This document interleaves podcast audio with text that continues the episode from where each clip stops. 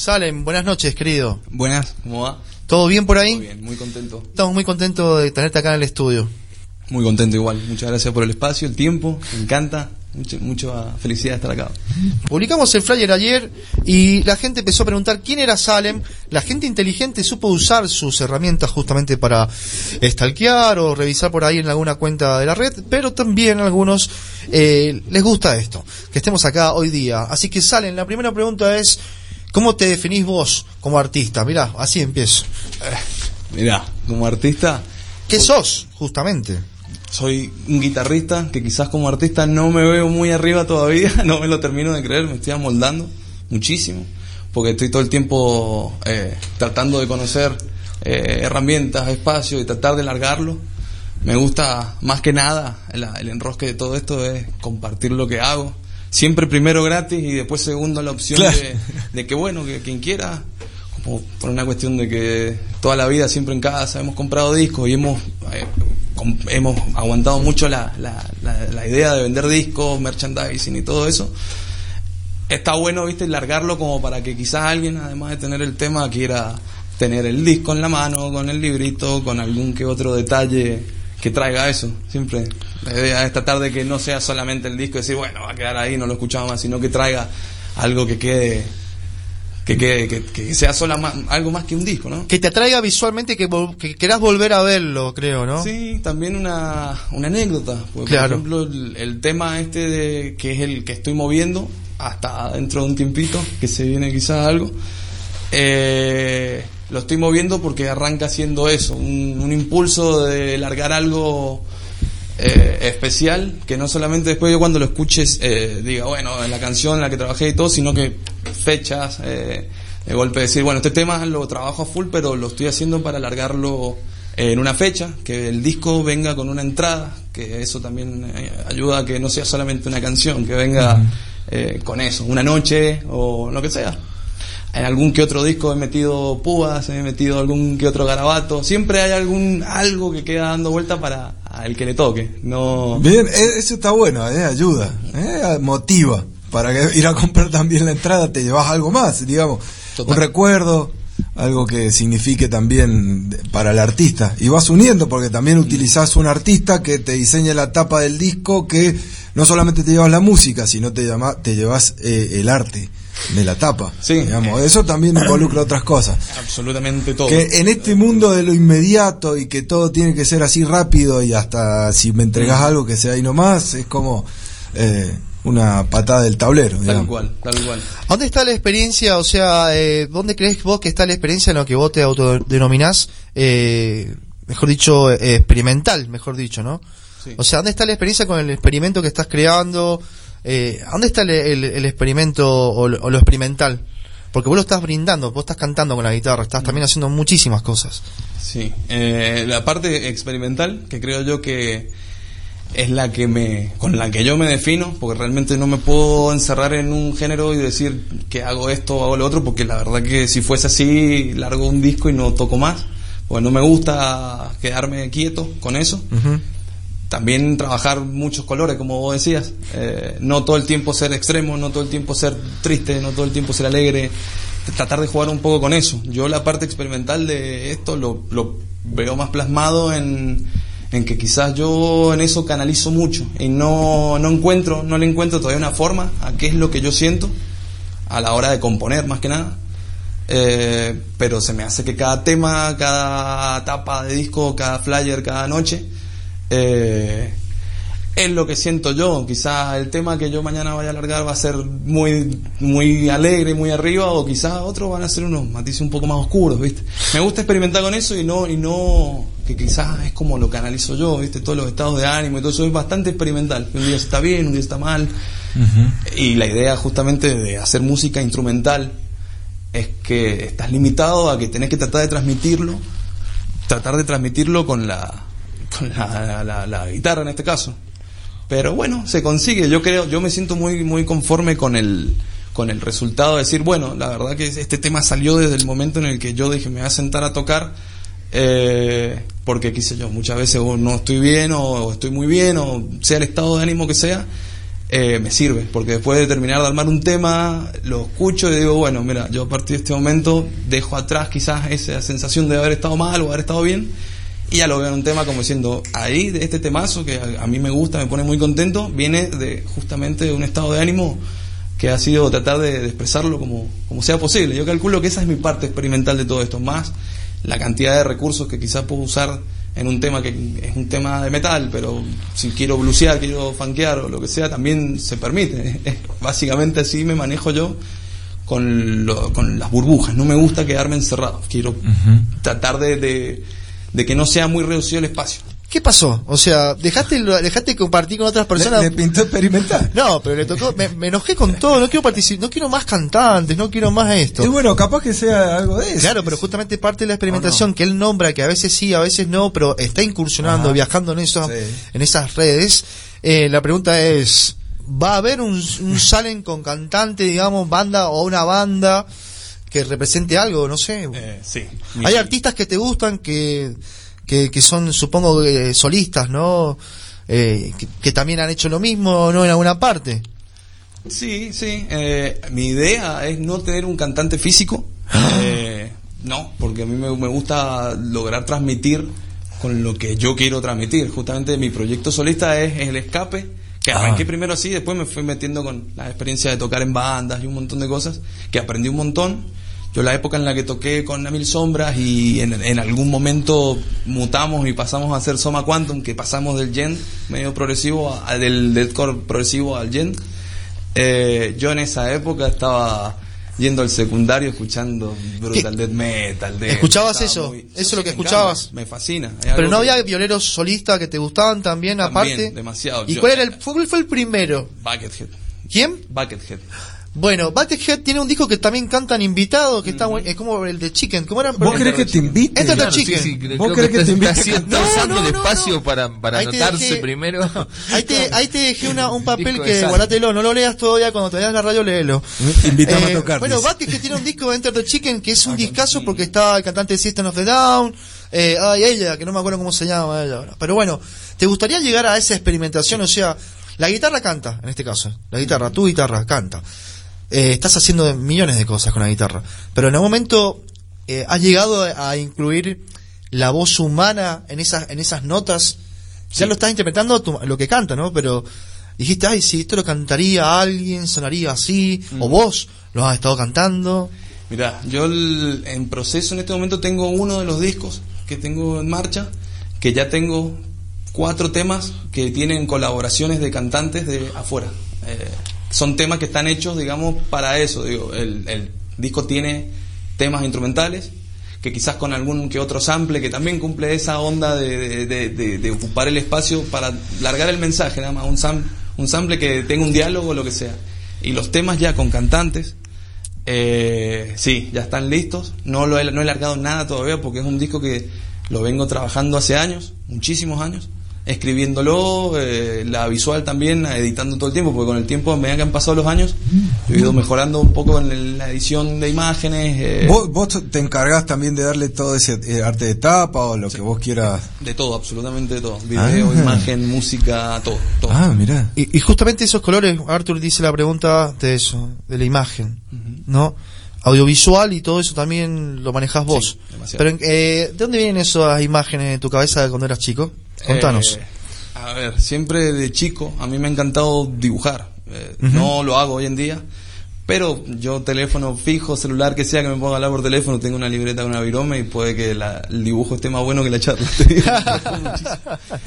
y bueno, y arranqué con eso, papel, lápiz y, y ya después cuando llegué a la compu fue como digo, listo, en la compu no tengo que comprar más colores, no tengo que...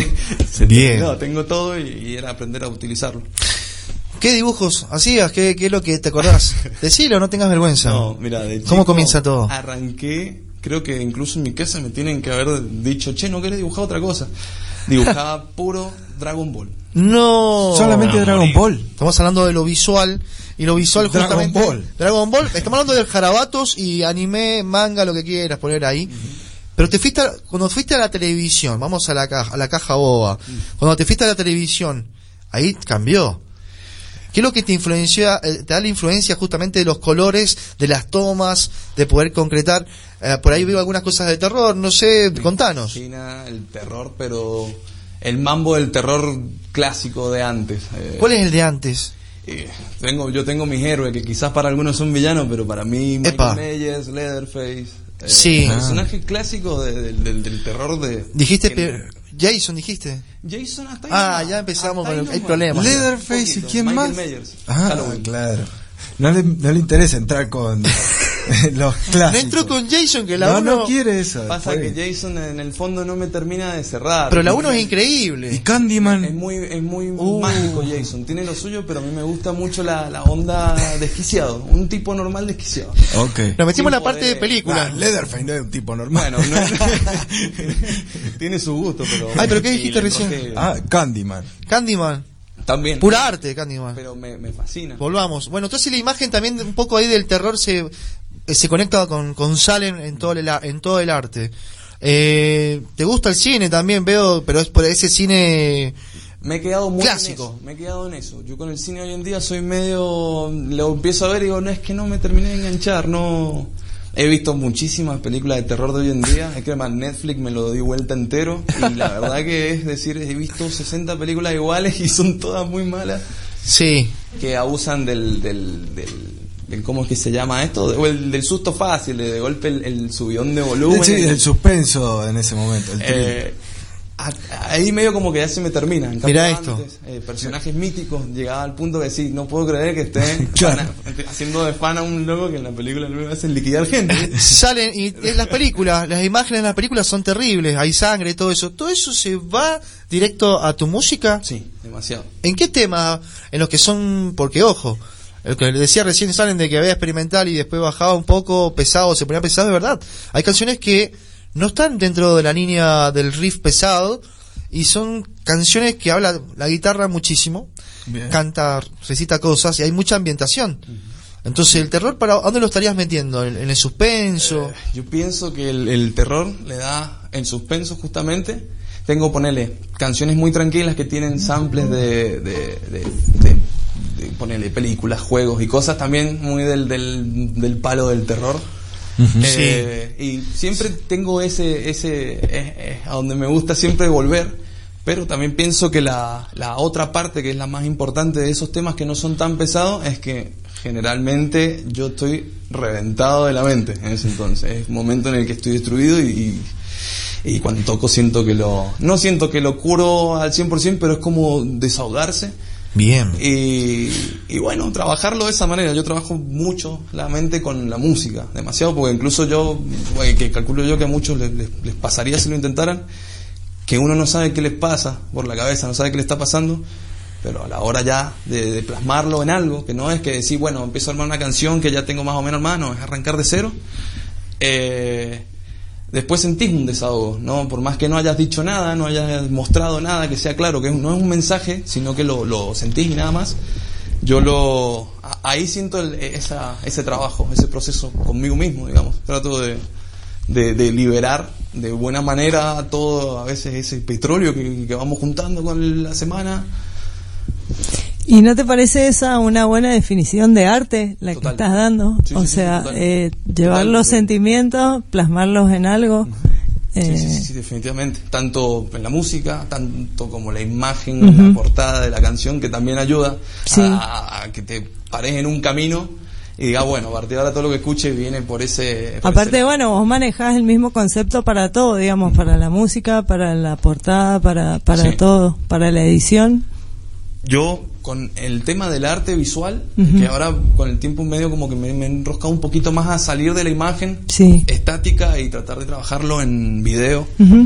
Eh, y bueno, un poco de eso también de ahí sale Track, que Track Claro. es mi, mi, mi personaje que bueno, que me acompaña en este enrosque nuevo, que es justamente el tema que yo largué ahora, le da vida a eso, es tratar de, de, como de encarar ese camino como por el lado del terror, un poquito psicológico, y tratar de personificar un poco esa esa cuestión oscura que quizás uno pueda acarrear eh, y que te persigue y que te apura y de que si tengo que hacer esto porque me estoy durmiendo y no puedo porque estoy bloqueado y un montón de cosas. Aún así se hacen.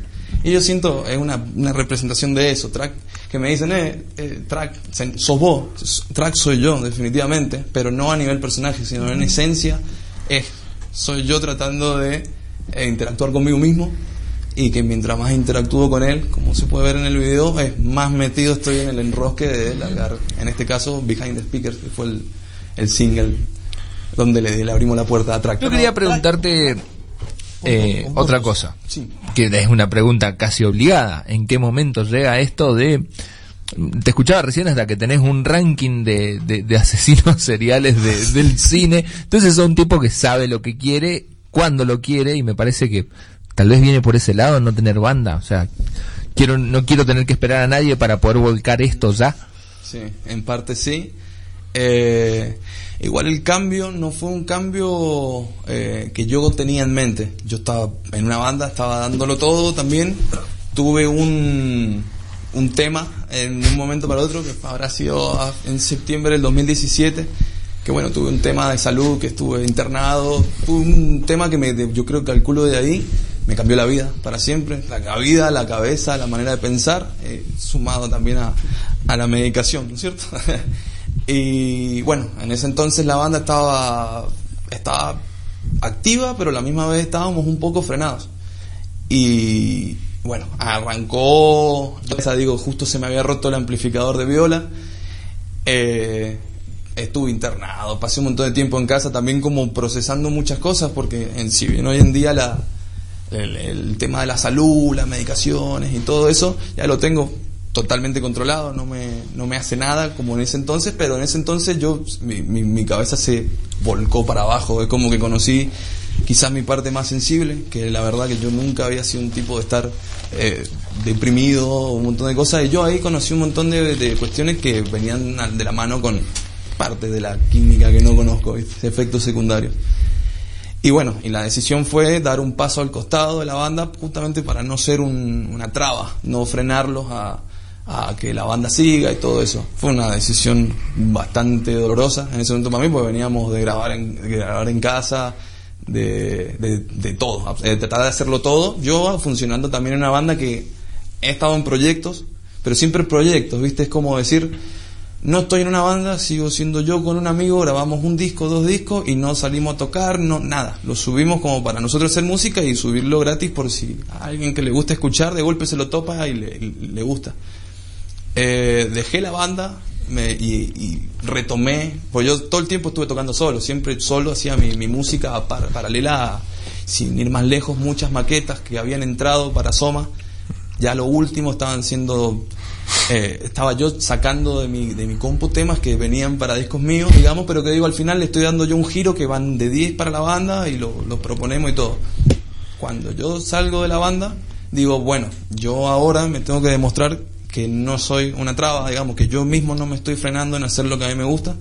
Y me puse en campaña de grabar, me puse en campaña de... de- de- eh, justo también se dio que me contactó Semper, Semper Aeternus, compañero también. Nico. con el cual, el Nico. El Nico. Con el cual tocamos en A Mil Sombras del Sol, cuando el deathcore en ese entonces todavía se tocaba con teclas, con mucha orquestación y todo eso.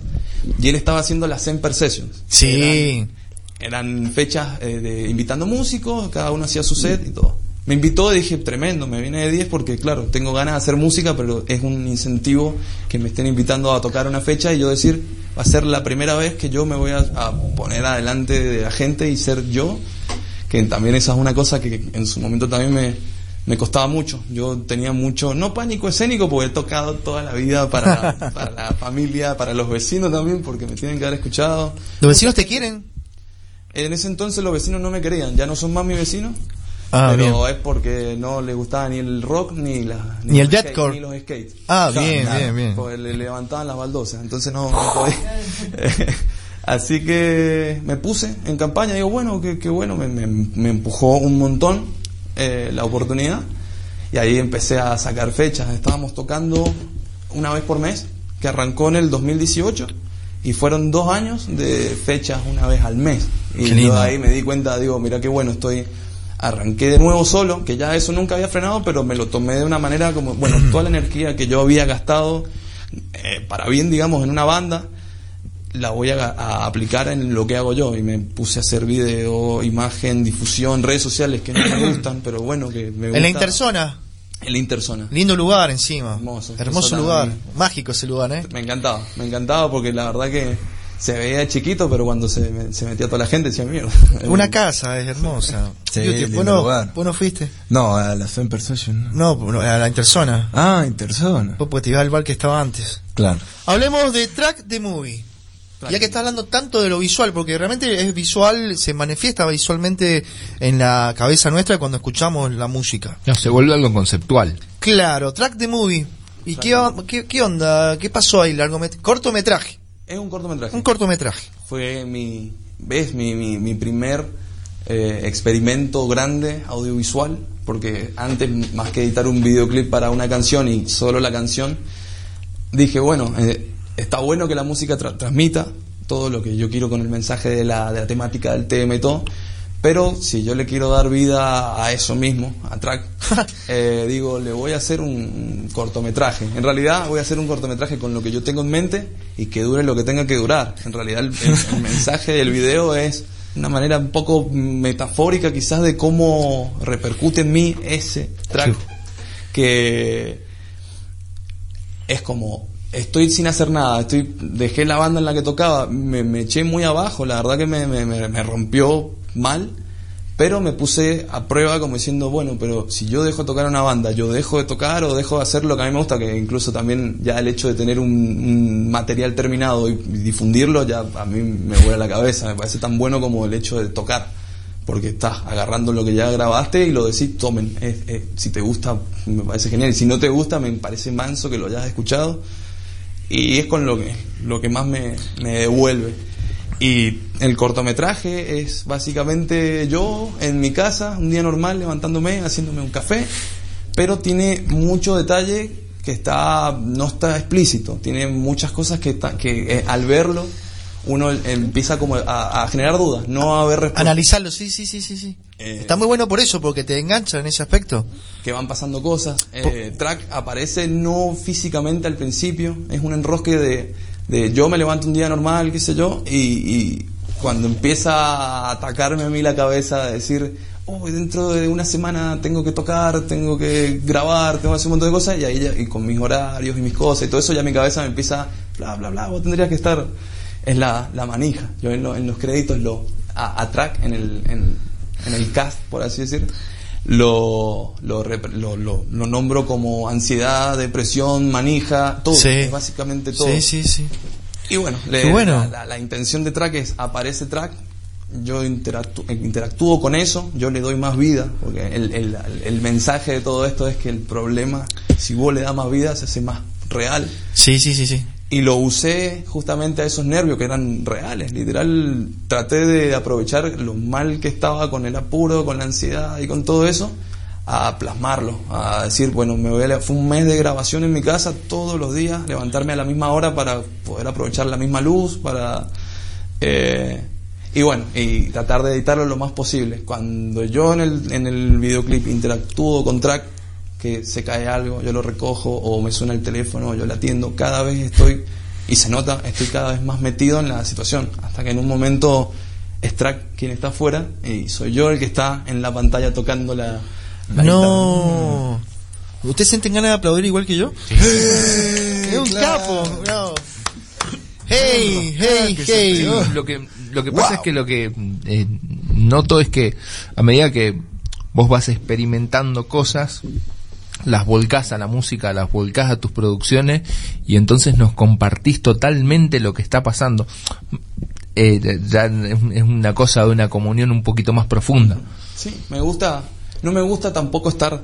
eh, Digo, como que las vamos descubriendo al mismo tiempo Sí. todos. Sí, sí, sí. Vos, No- que no la volcaste y nosotros. un tema y que el mensaje sea concreto. Estoy reventado o estoy muy contento. No, a mí me gusta que la gente lo, eso lo interprete como, como, como le parezca, como lo vea.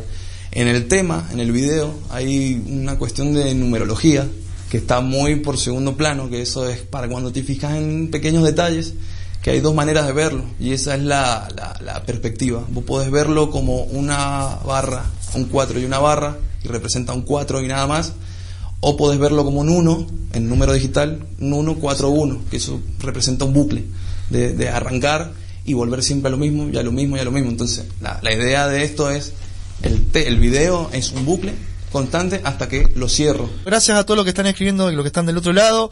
Ahora, ¿qué queda? ¿Salen en estos meses? ¿Va a haber algo este año? ¿O estás esperando que termine todo esto para ya romperla? Me encantaría que termine todo esto para volver, porque a mí las fechas me las cortó esto. Yo venía sin parar, era ya una parte del, del mes, terminar el mes cerrando o arran- eh, tocando o arrancarlo tocando. Y bueno, ya además de eso que el tema de las fechas, a mí me abrió la cabeza a sumar un montón de cosas. Por ejemplo, las entradas, numerarlas y decir, bueno, vamos a empezar a invertir un poco lo de la- la- las entradas, hacer camperas, gorras, remeras, grabar discos, Ah, hacer bien. púas, hacer de todo. Y que después todo eso sea como devuelto, digamos, en otra fecha. Que como decía recién, quizás yo largo un disco con la entrada, pero quizás viene el disco eh, con el single, el arte todo completo y nada más, pero siempre una o dos copias, una va a venir con una púa personalizada de Salem, otro va a venir con otro tema que no he largado, que viene como de regalo, te tocó un tema de, de Yapa, Uy. y bueno, las remeras, los buzos y todo eso también. Merch, merch a full. Ir a ver a Salem es una, de reventar una piñata. ¿Cómo?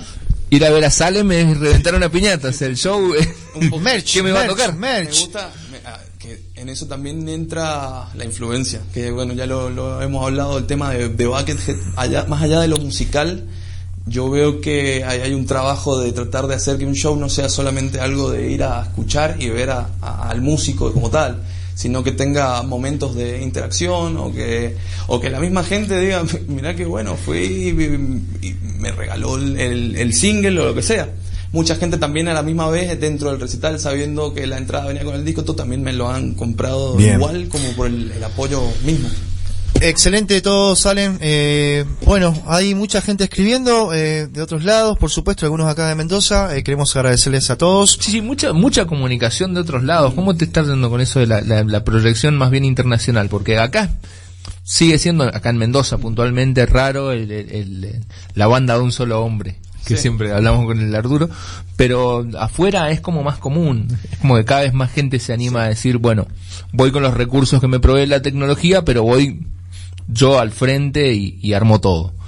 Internet eh, creo yo que es, la, es la, lo mejor que le ha pasado a este, a este camino que yo he tomado, porque si bien acá yo lo, lo veo que la gente lo escucha, le gusta, lo comparte y todo eso, noto una como que afuera está todo mucho más digerido, porque quizás acá hasta el día de hoy sigue siendo raro que yo me suba a tocar y que, y que me subo yo solo, ¿viste? Y se quedan todos pensando, che, y la batería, y, la, y lo bajo y todo eso.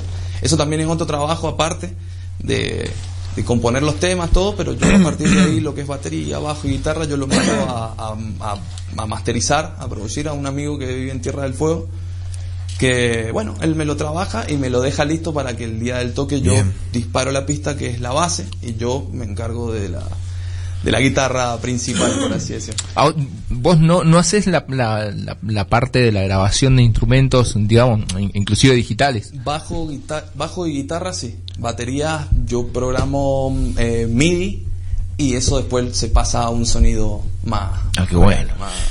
más, más, más real, definitivamente. Igual uso mucho, demasiado las, las baterías programadas. Yo no siempre yo mando a, masterizar eso porque lo, yo me he enroscado mucho con los programas de producción de música y estoy todo el tiempo haciendo beats, estoy todo el tiempo haciendo cosas que, eh, por lo menos mi primer disco, eh, Colors in Motion, eh, todo beats. No tengo baterías eh, ni reales ni que simulen serlas. Me gusta también jugar, justamente ahí también salen muchos colores. que salen de la- Bueno, y eso, eso te abre también un poco el juego para, para lo que vos vas a ejecutar. Totalmente. Señores y señores, estamos acá en 102.9 en el dial de 102.9 FM. Esto es Concepto Mendoza. Esta entrevista también la estás escuchando por Spotify y nos pueden seguir por las redes sociales fácilmente como Cultura Pesada Mendoza. Queremos agradecerte, Salen, que hayas venido acá a compartir con nosotros muchísimas cosas. Nos ha dado una clase, nos, nos llevó, nos trajo, Sí, sí, sí. ¿o no? La explicación del Una video explicación muy buena que tampoco la pedíamos, en realidad está el sentimiento ahí. Muchas gracias, Salen. Muchas gracias a ustedes, muchachos. Ha sido un honor.